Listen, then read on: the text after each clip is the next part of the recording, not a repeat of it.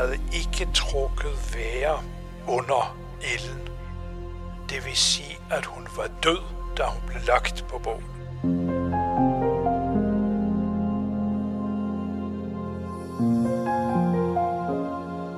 To børn fik deres livs chok, og leg blev vendt til gro, da de i et bål fandt en bylt, som indeholdt de jordiske rester af et menneske. Ugenkendelig, dræbt, forbrændt og efterladt. Det blev starten på den drabsefterforskning, som du kommer til at høre om i denne udgave af Danske Drabsager. Sagen var en efterforskningsmæssig spændende sag, hvor eksperter i mange forskellige dele af strafferetskæden arbejdede sammen. Kriminalteknikere, retsantropologer, retsodontologer, drabsefterforskere, retsmedicinere og jurister. Vi hører om en tom flaske tændvæske efterladt i et bål, et dækspor i skovbunden og et billede i avisen af en afdød kvindes maltrakterede ansigt. Og om beslutninger, der skal træffes, selv om de kan virke brutale. Til at fortælle om sagen i denne episode har jeg talt med tidligere drabschef Bent Især Nielsen, kriminaltekniker Bent Hytholm Jensen, professor i retsmedicin Hans Peter Hågen og tidligere anklager Anne Begitte Styrup. Alle har de haft med sagen at gøre på hver deres felt. Mit navn er Stine Bolter. Velkommen til podcasten Danske Drabsager, fortalt af de fagfolk, der har været helt tæt på. Bålets flammer lokker de nysgerrige børn tættere på. Selvom regnen står ned i stænger, bulrer ilden lystigt. Midt i bålet ligger en bylt. På cirka 70 cm. Hvad er det? Et dyr? Affald? Eller et menneske? På Retsmedicinsk Institut pakker de forsigtigt det forkullede lige ud. Stykke for stykke trækker de plastik og stof af den døde krop. Benene er brændt bort. Ansigtet stort set væk. Er det en kvinde? En mand? Eller et barn? Hvem kender brændt kvinde? Sådan stod der i Ekstrabladet den 30. september 1999. Politiet havde valgt at offentliggøre et billede af en dræbt, uidentificeret kvinde, i håb om, at nogen vil kunne lede efterforskning i en rigtig retning.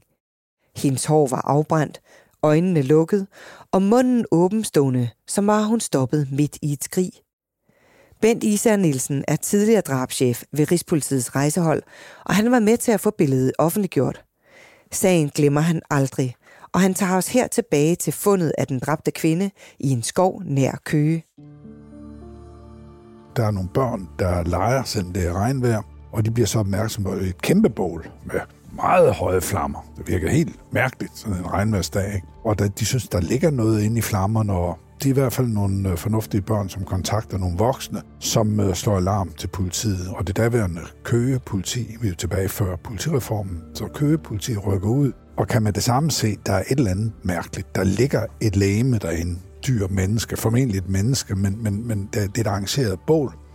Politiet øh, bliver tilkaldt. Vi er ret hurtigt. Jeg er drabschef i rejsehold på det her tidspunkt og bliver ringet op af kriminalchefen i Køge, som siger, at vi har brug for hjælp, for vi tror, vi står over for, for sådan og sådan. Og det var sådan set så underligt, at en af mine medarbejdere i, øh, i rejsehold, han boede privat i uh, Ejby, og ikke ret langt fra stedet der. Og ham ringede jeg, eller min daværende chef, chefen for hele rejseholdet, Per Kanding. Det kan godt være, det var Per, der ringede til ham, det kan jeg ikke huske. Men i hvert fald Paul, som han hed, han var også over og ligesom være med til de indledende ting. Det korte og det lange, det er, at det man konstaterer der i den her regnværs tunge septemberdag i 99, det er, øh, man får tilkaldt beredskab og falk og prøver at overdække øh, overdækket for regn og få slukket men at få sikret spor. Sporene bliver ret vigtige, fordi her rejser sig igen spørgsmål. Et udendørs gernsted, det er altid noget, fanden har skabt, undskyld udtrykket, i modsætning til et indendørs gerningssted, som er mere overskueligt og overkommeligt for politi og kriminalteknikere. Så her er spørgsmålet de ydre parametre. Hvor langt skal man gå ud? For det er jo ikke sikkert, at gerningsmanden efterladt sig spor lige hen ved, ved bålet. Det kan jo være, at han har tabt noget ja, langt derfra, så, og, og, og jeg kan bare stadigvæk huske de der overvejelser, man står med som efterforskningsleder. Hvad skal man gøre? Sådan en skov, der er jo fyldt med kondomer, kapsler, plastikposer, sodavandsflasker, skrald, øh, og alt muligt. Og hver og en af de ting kan jo teoretisk set være noget, der kommer fra, fra, fra gerningsmanden. Der var også mange spor. Altså man kunne se folk, der var jo fra formentlig, jeg kan ikke lige huske men der var nok både for heste, for ridende og for løbende og gående og kørende osv. så videre. Men i hvert fald fik man jo indledningsvis dæmmet, øh, slukket ilden, sikret sporene og begyndte også at få kriminalteknikerne ud øh, til at, at finde spor i skovbunden. Når et lige bliver fundet, og der er mistanke om drab, bliver en retsmediciner altid tilkaldt. Hans Peter Hågen var på arbejde i 1999, og han blev kaldt ud til bålet. Det var et slukket bål i en skov. Og oven på dette bål, så lå der en bylt.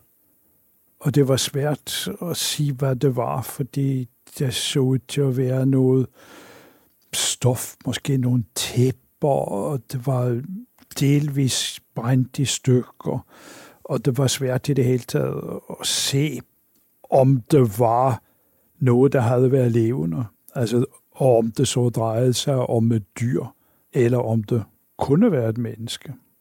Så det var det, vi stod med til at begynde med. Og så drejede det sig om forsigtigt at løsne noget af dette forbrændte stof, som så ud til at være nogle, noget tæppevæsen af en eller anden art. Forsigtigt at løfte det op og nogle flige. Og så kunne jeg se noget, der så ud som menneskehud, som var varmepåvirket. Så det vil sige, at i nogle områder var det forbrændt, forkullet, og i andre områder så var det stort set intakt. Men det betød i hvert fald, at det drejede sig ikke om et får eller et svin eller et andet mindre dyr, men det drejede sig om et menneske.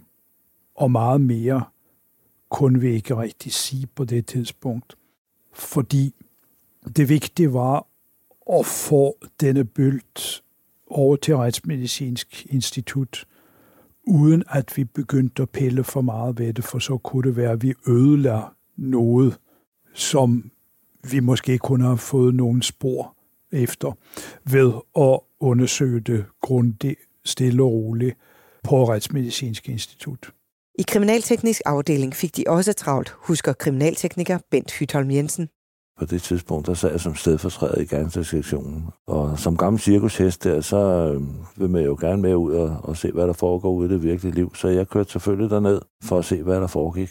Og da jeg kom derned der, der havde man jo afspærret områder. Man havde fundet noget, der lignede et bål nede i bunden af en grøft.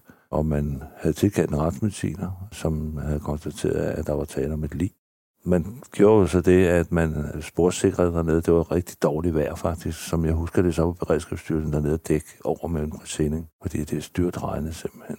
Og på et tidspunkt, øh, så da retsmedicineren han var færdig der, jamen, så sikrede man selvfølgelig den afdøde, og, og der var man jo meget opfindsom, fordi man, øh, man skulle finde ud af, hvordan får vi sikret hele det her. Livet var pakket ind i plastik, og, øh, og der var kvæs og alt muligt ovenpå og så for at øh, bringe det ind så, så intakt som overhovedet muligt, så øh, laver man nogle stor, en stor spånplade eller nogle store spånplader, og fik lagt livet op på den her spånplade, så op i den her ligevogn, og så blev den kørt ind på Retsmedicinsk Institut, hvor man så pakkede livet ud efterfølgende.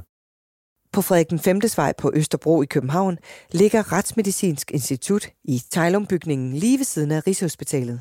Her stod retsmediciner Hans Peter Hågen klar til at tage imod livet i den sektionsstue, de kalder drabstuen.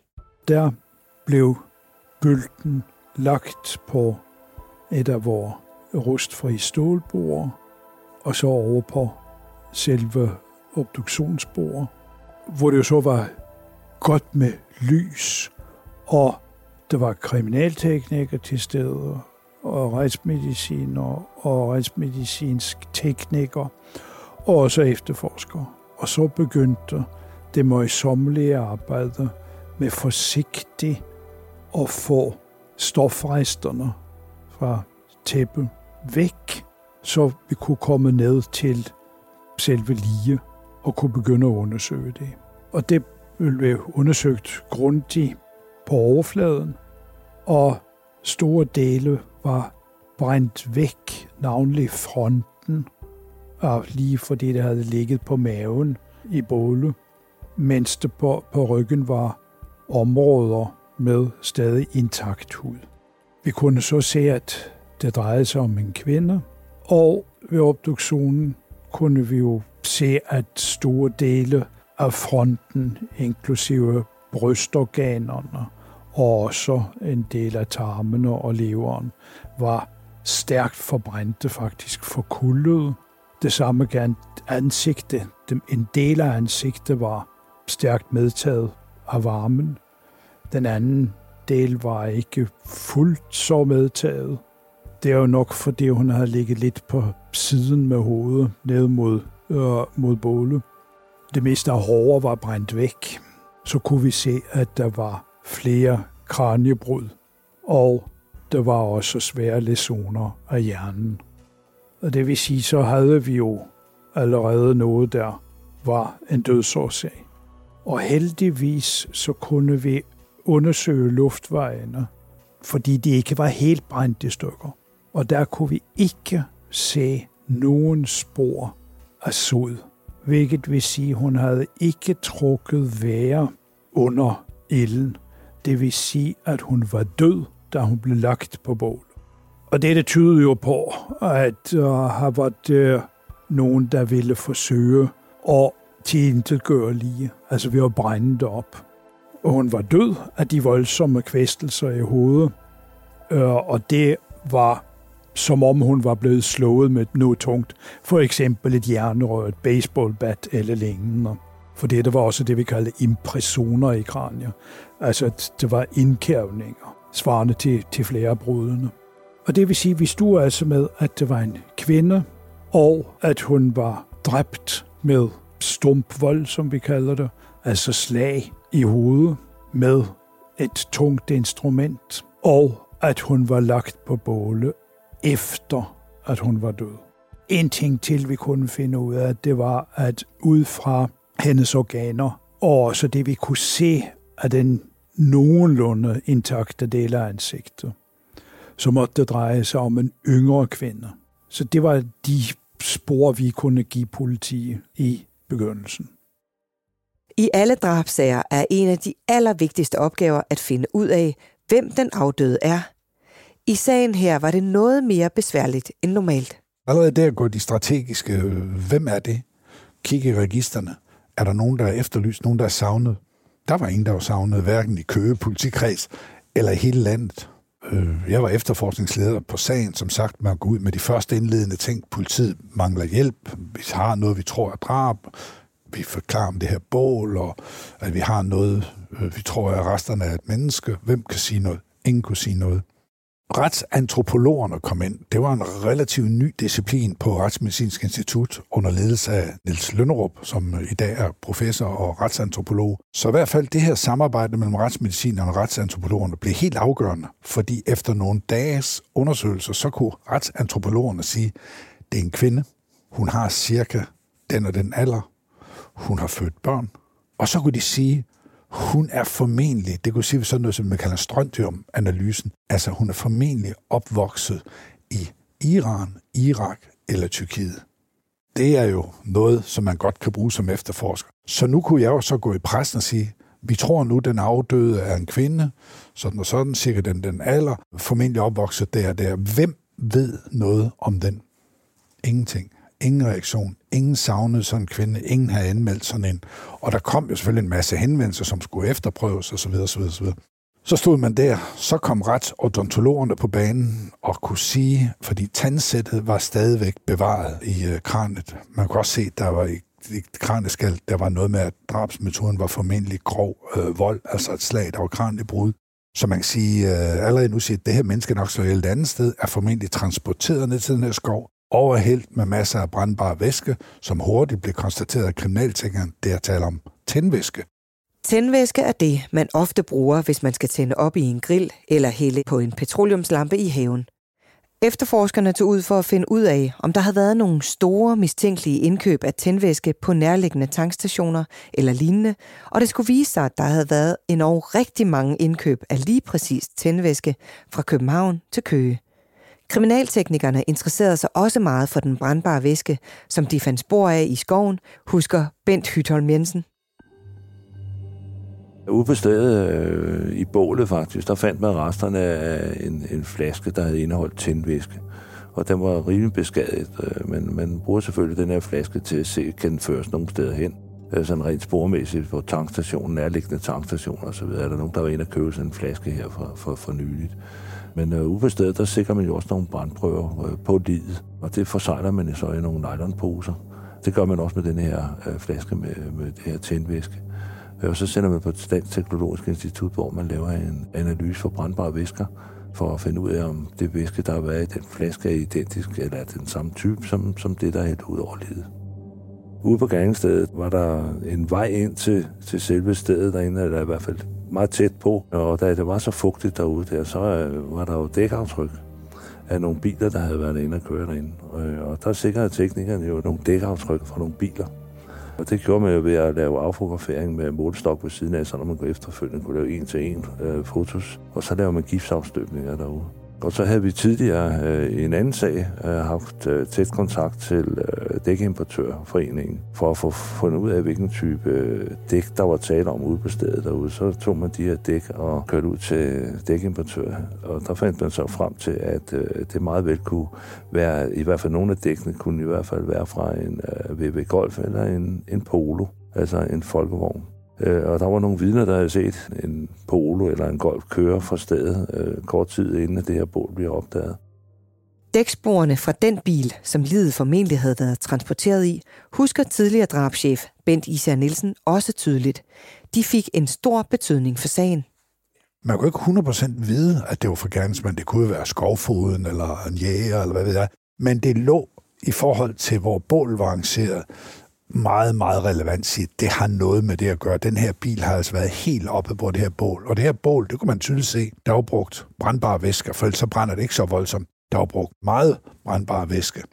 Vi går ud fra, at det er et menneske, resten af et menneske, der ligger derinde, og så siger kan det være et ulykke, kan det være selvmord, kan det være naturlig død, kan det være drab? Ah, når man står med de her omstændigheder, så peger alt jo selvfølgelig på drab.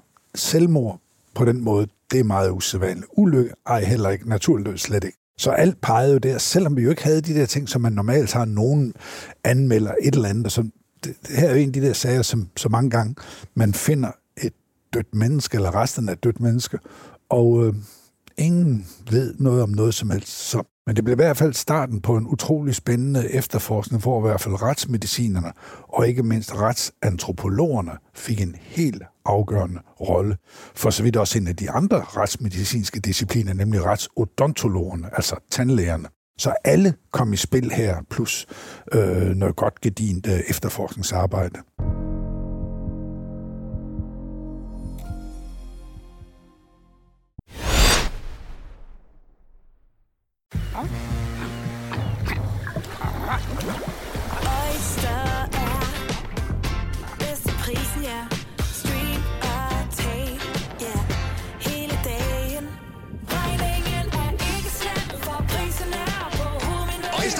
Prisen helt på hovedet. Nu kan du få fri tale 50 GB data for kun 66 kroner de første 6 måneder. Øjster, det er bedst til prisen.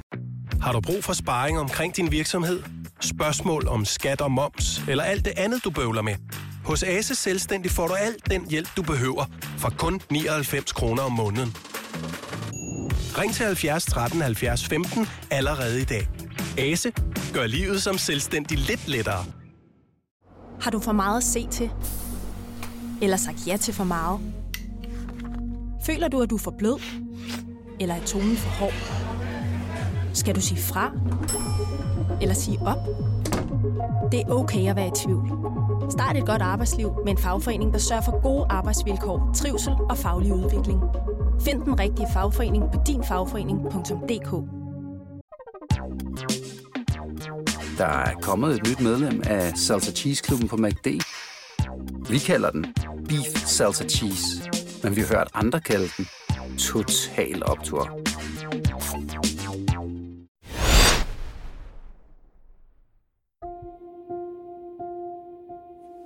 Sveden løber fra panden, mens de arbejder. Løfter den døde, pakker hende ind, gemmer hende væk. Den døde 29-årige krop bliver lagt i laner, en sovepose og en stor sæk. Sammen bærer de hende ud i bilen og kører syd for København. Undervejs stanser de ved flere tankstationer. Ikke for at købe hotdogs eller tanke op. De har en helt anden plan. I skoven finder de en egnet fordybning og gør bålet klar. Oven på brænde og kviste lægger de den døde indpakkede kvinde og overhælder bylden med brandbar væske. Og så tænder de ild.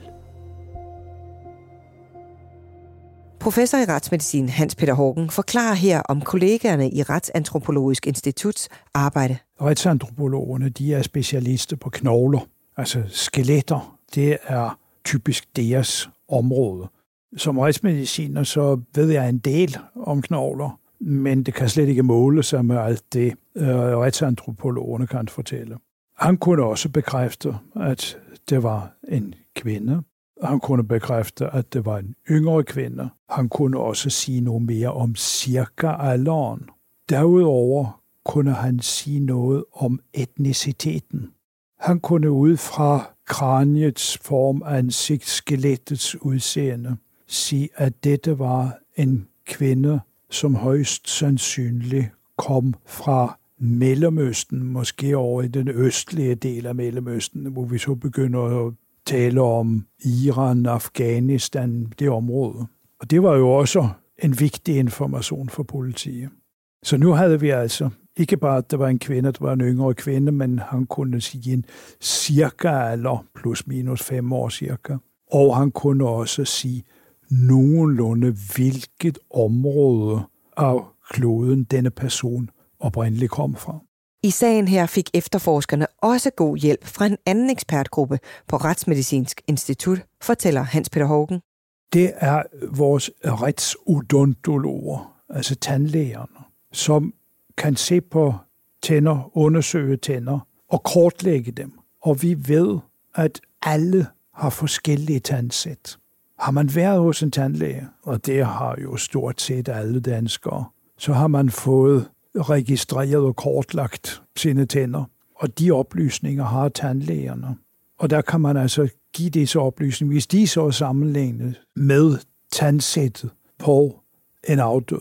Og det viser sig, at det er det samme tandsæt, det samme udseende, jamen så har man identifikationen på, på personen. Og det vil sige, at retsodontologen hos os undersøgte naturligvis tænderne på den afdøde. Og så var det jo bare, ikke bare, men så var det for politiet at prøve at finde ud af, om der var nogen person, der var savnet, og hvis der var en person, der var savnet, så var det at få fat i tandkortet, som man kalder det, for denne person, og se, om der var sammenfald. Vores tænder er helt unikke for hver eneste af os, og de detaljer, som retsodontologerne fandt frem til ud fra den afdøde kvindes tænder, kunne efterforskerne i høj grad bruge i deres arbejde, fortæller Bent Især Nielsen. Det er en kvinde, som formentlig på et dødstidspunkt, altså på det her tidspunkt, hvor det her sker, der har hun været i gang med et ret omfattende tandarbejde, som må være hos en tandlæge altså. Og så kunne vi jo gå i pressen med det og sige, at det er altså en kvinde. Hun er formentlig her fra Irak, Iran, Tyrkiet. Det område er hun nok vokset op. Og så har hun på det her tidspunkt, hvor hun ender som, som, som lige øh, på et bål, så har hun været i gang med omfattende tandarbejde. Det melder vi ud i pressen. Det fik så en afgørende betydning, fordi en københavnsk tandlæge, tror han var fra Nordvestkvarteret, han kunne fortælle om en iransk kvinde, han havde behandling, og som lige pludselig udblev øh, fra en langt planlagt behandling. Og så var resten jo relativt enkelt at sige, øh, den der tandlæge, har du øh, røntgen foto, har du tand, foto af tandsæt på hende? Og sammenlignet med retsmedicinerne, retsodontologers. Og så var der et bingo. Så var der et match, hvor man siger, det er hende. Nu havde vi hende så identificeret. Det er altså hende, der nu ligger der. Men stadigvæk, ingen havde efterlyst hende.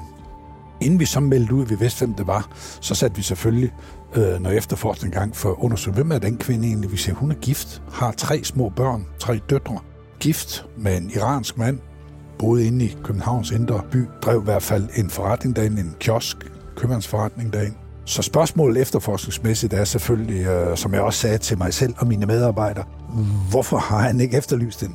Øh, de fleste kvinder, altså gifte kvinder, der forsvinder, der vil deres mænd jo nok. Så vi satte jo selvfølgelig allerede på det her tidspunkt en overvågning og noget i gang øh, med ham, fordi jeg tænkte, det kan godt være, at han er den sørgende ægte mand, men øh, vi er jo selvfølgelig også realistiske. Det kan jo også være, at vi har at gøre med en, med en mistænkt gerningsmand. Det er jo ikke første gang i verdenshistorien, at en ægtefælle slår sin kone ihjel. Men det fører ikke rigtigt til noget. Nu havde politiet endelig et gennembrud i sagen. De vidste, hvem den afdøde var. Spørgsmålet var nu, hvem stod bag drabet, og hvorfor skulle kvinden dø? Som i alle drabsager skal de efterladte orienteres. Det var efterforskernes opgave at orientere den dræbte kvindes eksmand, faren til deres tre piger. Og hvordan gør man det, hvis man også samtidig kan stå ansigt til ansigt med den mand, der har taget kvinden af dage? Du kan dels stå med en sørgende ægte mand i den værste af alle situationer, men du kan også stå med en potentiel gerningsmand. Så det skal jo håndteres af de politifolk, de efterforskere, man sætter til sådan en opgave. Så det prøver vi jo at håndtere, at vi dels skulle orientere det forfærdelige, der er sket din kone, men selvfølgelig også at behandle ham som det, han måske var, nemlig øh, mistænkt. Men øh, i hvert fald så øh, ender det med, at øh, han nægter at være kendskab til det. Det viser sig, at ægteskabet har været problematisk gennem lang tid. De tre børn er tvangsanbragt. Øh, der har været noget jalousi. Det kan virke underligt, fordi øh, de var her som politiske flygtninge fra Iran, men hun tog i hvert fald uanset hvad, jævnligt tilbage til Teheran og fik lavet, at få lavet forskellige øh, skønhedsoperationer. Øh, og der har så også været noget jalousi og forskellige ting, så vi kunne jo godt se, der kunne godt være et eller andet motiv. På spørgsmålet om, hvorfor du ikke anmeldte hende savnet, altså forsvundet, jamen der sagde han, jamen sådan var det jo til, og så var, de havde haft nogle problemer, og så var de fra hinanden, og hun kunne jo være, måske være taget til Teheran, og han vidste ikke lige, og så videre, så videre. Så det, det var der sådan en, en nogenlunde øh, forklaring. De skændes højlydt, og manden er vred. Jalousien brænder i hans åre, og han kan ikke styre sit raseri. Noget får ham til at gribe den 7 kilo tunge kølle, som ellers er beregnet til iransk kampsport, eller til selvforsvar mod ubudne gæster i hans kiosk. Nu bliver den brugt mod ekskonens smukke hoved. Han slår hende flere gange, og hun falder om på gulvet. Vigtige spor bliver sat, da den unge kvindes blod siver ned mellem gulvbrædderne. Efterforskernes interesse var nu rettet mod den mistænktes kiosk i Indre By i København. Her blev kriminaltekniker Bent Hytholm Jensen sendt ud. Du var ude i den her kiosk også? Ja, det var jeg. Øh, vi holdt på lur faktisk, fordi at, øh, det var rejsehold, der havde sagen. Og jeg kan også godt huske ude fra, fra gerningsstedet ude i skoven derude, der kunne jeg godt huske, at øh, den plastiksæk, som øh, vedkommende var pakket ind i, der indeholdt også noget affald.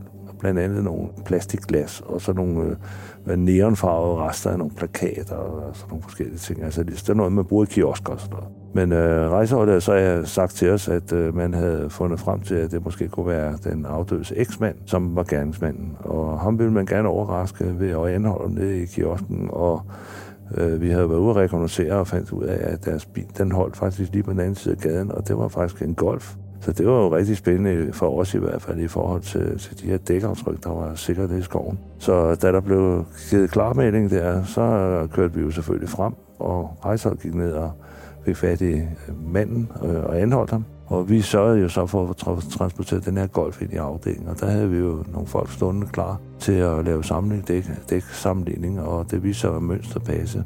Det var faktisk så godt, at der var nogle øh, helt specielle detaljer i det ene dæk, som gjorde, at man med 100% sikkerhed kunne sige, at der var, det var ene af dækkene på den her golf havde afsat et af de aftryk ude, ude øh, i skoven. Så, så det var rigtig fedt. Men øh, så var vi jo nede i, i den her kiosk her, og der kunne jeg da i hvert fald se, at der var der masser af de der neonskilte rundt omkring der. Men øh, om det så var gerningsstedet, det var jo så spørgsmålet, og det så i hvert fald meget rent ud dernede. Øh, det så nærmest ud, som om der var gjort rent.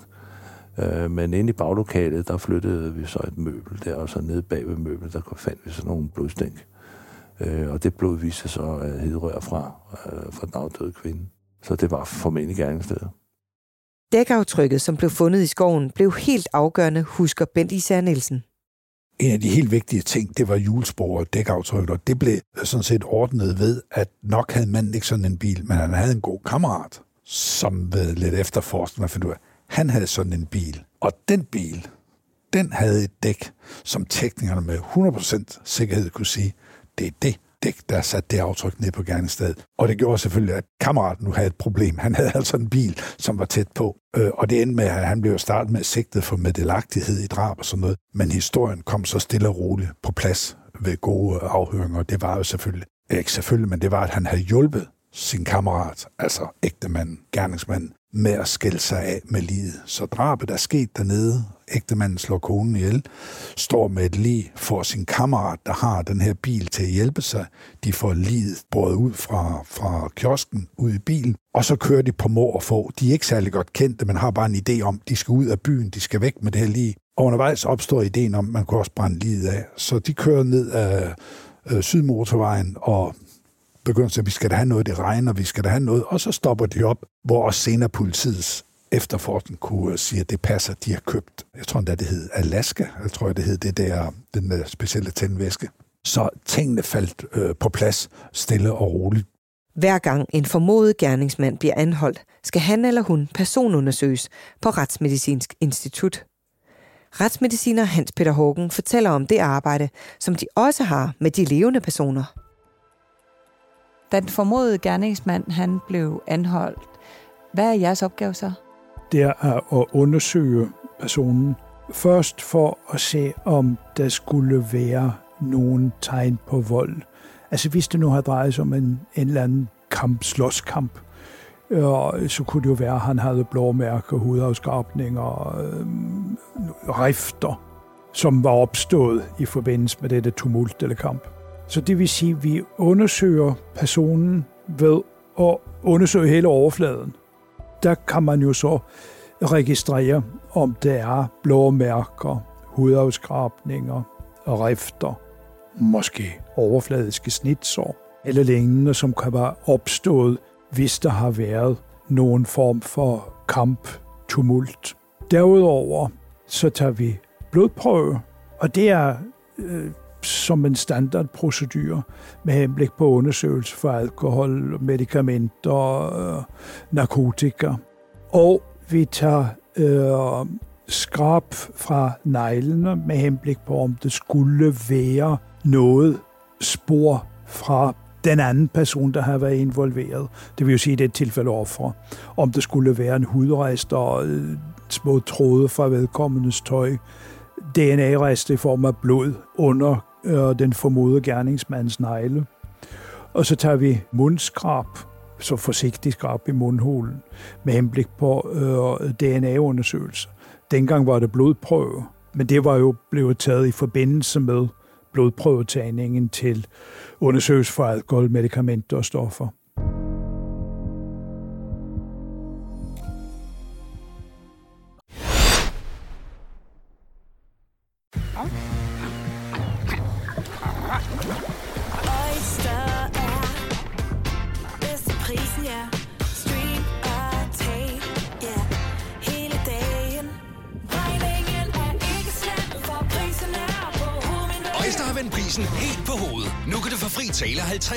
Data for kun 66 kroner de første 6 måneder. Øjster, det er bedst til prisen.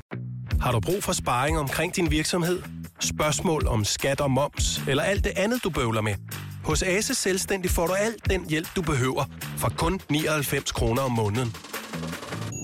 Ring til 70 13 70 15 allerede i dag. Ase gør livet som selvstændig lidt lettere. Du vil bygge i Amerika? Ja, selvfølgelig vil jeg det.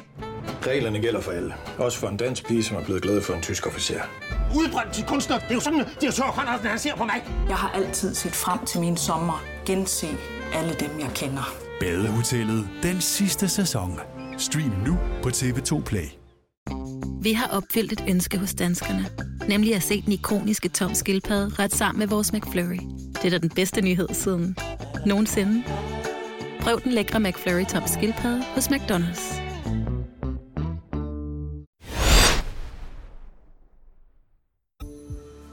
Sagen var nu så stærk, at den kunne afleveres til juristerne og komme for retten med start i Østerlandsret den 14. november 2000. Anklager blev Anne Birgitte Styrup, som selv i dag, over 20 år senere, tydeligt kan huske mange detaljer fra sagen. Det første, jeg så til sagen, det var, at den bare kom på sådan helt almindelig med posten fra øh, Københavns politi, øh, som indstillede, at der skulle rejses tiltale i sagen. Det er jo det, at når man skal nævne en ting, så er det også altid den, der skal møde med den. Øh, så jeg havde jo rigtig mange drabsager. Jeg har haft øh, også mange drabsager. Så den var jo fuldstændig øh, færdigpakket. Og som jeg husker det, så var det ikke en, hvor jeg havde... Altså, jeg, der var ingen som helst grund til hverken at henvende mig til efterforskerne i rejseholdet eller til Københavns politi. Meget ofte er der nogle løse ender et eller andet sted, som man har brug for. Men i det her tilfælde, der havde man altså ikke brug for noget som helst.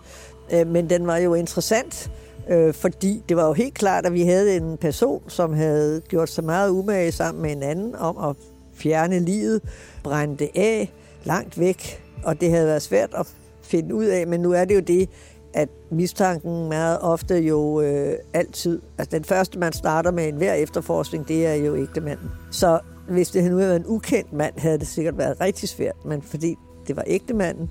og så havde han godt nok skrubbet og skuret, der var jo blod overalt, men anede ikke, at man med det her særlige lys, der kunne man jo tydeligt se, jeg kan meget tydeligt huske de der billeder, der var meget illustrative af lejligheden, når man først så man, den så helt almindelig ud, og så så man den øh, med det her særlige lys, som fremhæver blod. Og der kunne man simpelthen se alle vaskemærkerne fra loft og gulv og vægge. Så der kunne man se, hvor alt det der blod havde været og forsøgt afvasket. Så man kunne ikke se det med et blåt øje mere. Men øh, der sidder jo masser af små bitte øh, celler, og det er dem, der lyser op. Så det var lidt fascinerende, og det var også øh, det var altid interessant, fordi det var nogle gode billeder at vise. Og bålet og den forkullede dame øh, ser jo ikke godt ud. Så det var sådan set, som jeg husker det, det eneste, jeg skulle, det var, at jeg skulle få et billede, som jeg kan vise, hvordan så hun ud. Så man ligesom kan sætte øh, et menneske bag offeret. Og der var så, fik politiet så fremskaffet et billede, hvor hun sidder med sine tre små piger det, det er jo det, man sådan ligesom starter med at vise nævningen, for man skal lige vise, præsentere offeret. Der begynder jo allerede ens hjerte at smelte, fordi på en eller anden måde, så de næste billeder, jeg skulle vise, er det forkullede lig. Man kunne ikke engang se, om det var en mand eller en kvinde. Øh, så når man skal formidle det, så er det jo øh, rigtig vigtigt, at man forstår, at her har vi en rigtig levende kvinde. Man havde også fundet den der særlige kølle, hun var slået ihjel med. Men og men gerne i stedet så nydeligt ud, og rengjort og pænt og alt i orden. Ikke? Sådan så på den måde for at få malet i retten, få til at forstå øh, gruen og så videre, så skal man på en eller anden måde kan man, skal man illustrere, hvor tung var den her køle følten. Og øh, se de der billeder før lyset og efter det særlige lys. Og på den måde ligesom øh, genskabe øh, gerningsstedet. Det er jo øh, rigtig, rigtig vigtigt for når man skal tage stilling til det, at man får sådan et, har et billede inde i hovedet af, både hvordan så huset ud udefra og indefra, og, og hvad, hvad forestiller, så man kan se, se øh, handlingerne for sig. Og man kan sige, at det, der skete med hende, efter hun var blevet dræbt, det er jo grusomt, at hun bliver brændt. Men man kan sige, at grunden til, at der er forholdsvis øh, lille strafferamme for det, er jo, at når folk er døde, vi andre synes, det er ulækkert, når de bliver parteret eller brændt, eller puttet i kufferter og kastet i plastikposer. Altså alle de der måder at skaffe sig af med et liv på. Men for den afdøde er det et fedt. De pårørende kan blive berørt, men hvem der sker folk i små stykker, efter man er med sikkerhed er død, det, øh, det er jo et pyt, kan man sige. Så derfor er der kun et halvt år i strafferammen for usømmelig omgang med lig. Tiltalte var, viste sig at være sindssyg, men jeg nu. Altså, jeg havde nu mine alvorlige tvivl om, hvorvidt han var utilregnelig på grund af sindssygdom på et tidspunkt, hvor han begik gerningen. Men det var det, øh, retspsykiaterne sagde, og så måtte vi jo bøje os. Men det der sagen er, langt de fleste skizofrene, som i forbindelse med, at de hører stemmer, eller hvad ved jeg, de er meget irrationelle, og de prøver ikke at bortskaffe spor. Altså, jeg, jeg, jeg tror, at han havde... Altså, man kan jo have normale til, normal tilstand, og så kan man være øh, syg. Men jeg tror, han var i en normal tilstand, da han begik det, fordi det blev udført med stor akkuratesse. Og ja, han begik fejl. Øh, det gør jo heldigvis. At dem, vi opdager, begår jo fejl, for ellers bliver de jo ikke opdaget. Så han begik nogle fejl, men altså, det var vel organiseret, og han havde en god forklaring parat. Men da han var skizofren, så blev han så dømt, og han var mange år på Sankt Hans. Og så fik han det lavet om til en behandlingsdom efter x antal år. Når du tænker tilbage på den her sag, hvad tænker du så? Desværre er jo langt over halvdelen af alle drabsager er jo mænd, der slår deres øh, koner og kærester ihjel. Så på den måde er den jo en af bunken af sager, hvor mænd slår kvinder ihjel. Som kvinde skal man faktisk normalt overhovedet ikke bekymre sig om at blive slået ihjel af en fremmed, men man kan godt bekymre sig lidt om. Altså risikoen er klart størst for at blive slået ihjel af sin øh, mand, eller ekskæreste, eller eksmand, fordi det er dem, der myrder kvinderne. Det er jo øh, jalousi, hævn over blevet øh, disket, alt det der. Men det er det for mange. Det eneste, der var lidt spektakulært, det var det, hun var blevet brændt. Men ellers så var det en fuldstændig klassiker, at hun var træt af ham, og hun ville gerne øh, have sit eget liv. Og det ville han ikke finde sig i, og så slår han hende ihjel med en køl. På den måde er det desværre en helt almindelig sag, så det spektakulære, det var det der for det brændte lig. Øh, og det er svært at få ud af sin... Øh, hvis først man kommer til at tænke på det, så, ser man det, så kan man se det for sig. Fordi et lig trækker sig fuldstændig sammen, når det bliver brændt, så man så folk kommer til at ligge i sådan en... Altså, det, de bliver ligesom sammenkrøllet, og det ser jo uhyggeligt ud, når ansigtet er brændt væk og kulsort, og nej, nej, nej. Det er ikke et billede, der helst rigtig forlader ens øh, hukommelse. Men for mig var kontrasten mellem, og det er det, der har gjort, at lige netop den her sag, kan jeg huske meget tydeligt, selvom den i princippet, som sagt, var en standardsag, det var billedet af hende sammen med hendes tre små søde piger, og så det forkullede lige. Og det kunne man jo næsten også se, når man viste det i retten, at der, øh, selvom nævninger og dommer prøver at bevare deres stenansigt, så kunne man se, at uff, det, det var ikke rart at se på. Altså også fordi, du jo, man, er, man skifter jo, kan man sige, fra at du ser hende siddende og smile glad, og så, hvordan gik det så? Altså det er sådan ligesom en meget voldsom kontrast, men det er der jo ikke noget at gøre ved, for det var sådan der, at hun blev altså banket ihjel, fordi hun ikke længere ville leve sammen med sin mand. Og han sagde, at han ikke kunne huske noget, fordi han havde været voldsomt beruset. Ja, det tror jeg ikke passer. Fordi jeg tror ikke, at du kan, hvis du er voldsomt beruset, så kan du ikke udføre sådan noget. Men det er jo øh, bare en måde at lyve på. Han havde ikke lyst til at fortælle, hvad der var sket, og så, ja, jeg kan ingenting huske. Eller jeg var der ikke. Whatever. Bent Især Nielsen fulgte sagens afslutning fra sidelinjen. Manden erkendte faktisk øh, aldrig. På et tidspunkt erkendte han delvis, men det blev til i hvert fald i retten, at han sagde, at han kunne ikke huske noget som helst om det. Han var ingen tvivl om, at han var dybt præget af mentalerklæring, så også han havde været med i den iransk-irakiske krig nogle år forinden og havde dybe krigstraumer, og derfor har han fået øh, asyl i Danmark, og konen var så kommet, kommet med, og de har fået de her, de her børn. Mentalerklæring sagde faktisk, at han er en af de få sager, jeg har haft, selvom mange tror, at mange af de her meget farlige gerningsmænd, de ofte er sindssyge. Så ved vi jo bare igen og igen og igen, at de næsten aldrig sindssyge, og det gælder jo nogle af de meget omtalte, som vi ikke bør nævne her, som folk igen og igen siger, at de er sindssyge.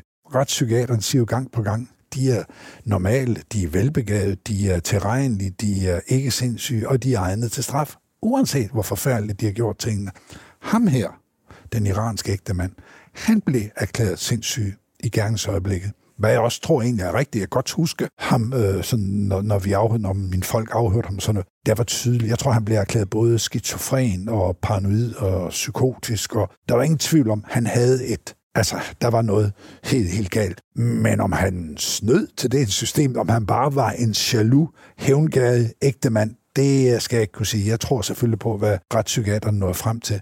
Men det blev bare, resultatet af det, blev bare, at han så blev erklæret sindssyg. Det var øh, faktisk en pussy sag, fordi øh, vi havde jo assisteret Køge politi, rejsehold, jeg var efterforskningsleder på det. Og vi opklarede om, at så må sige, sagen. Men finder så ud af, at gerningsstedet, det er jo ikke i Køge politikreds, det er jo Københavns politikreds. Og det er jo gerningsstedet, der bestemmer det, der hedder Værnetinget, som bestemmer, hvilken retskreds skal det foregå i. Så dommeren i Køge sagde, jamen, den vil jeg ikke have noget med at gøre. Jo, undervejs, så får han varetægtsfængslet de der retsskridt, men ved, ved, en, ved en egentlig domsforhandling, en egentlig retssag mod ham om skyldspørgsmål, der sagde han, det vil jeg ikke have noget at gøre med. Det må til København. Så jeg kan huske, et, øh, som jo er hyggeligt at tænke tilbage på, et godt møde, fagligt møde med Per Larsen, den navnkundige chef i København, og Ove Dahl, hvor vi så mødtes og siger, vi har en god sag, men det er jer, der skal have den. Og så blev sagen så overført til København.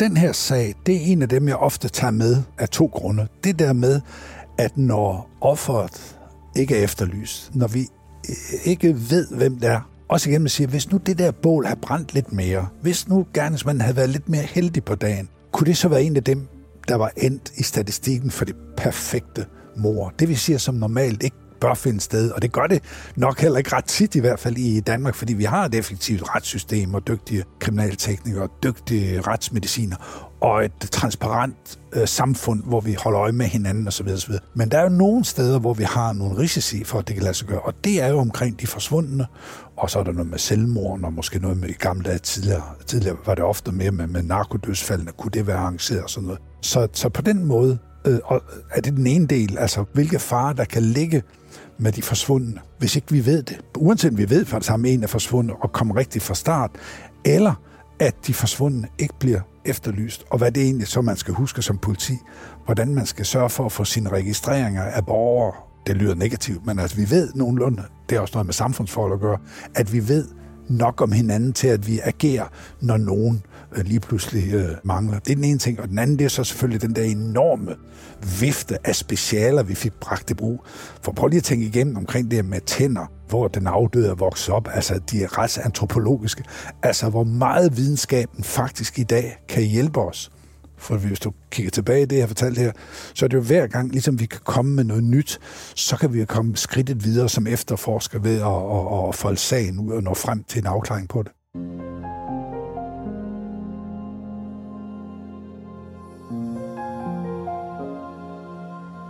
I aviserne dengang var der både det grusomme billede af den afdøde kvinde med afbrændt hår og åbenstående mund, men der var også et billede af selv samme kvinde i levende live, med solbriller i håret, velplejet bryn, smukke læber og et fast blik i kameraet. Det er trist at tænke på, hvordan hendes liv sluttede alt for bræt og gjorde tre piger moderløse. Tak til tidligere drabschef Bent Isa Nielsen, retsmediciner Hans Peter Hågen, anklager Anne Begitte Styrup og kriminaltekniker Bent Hytholm Jensen for jeres fortælling. Speaks indtalt af Henrik Forsum, musik af potmusik.dk, klippet af Rasmus Svinger og produceret af Bauer Media og True Crime Agency. Mit navn er Stine Bolter. Tak fordi du lyttede med.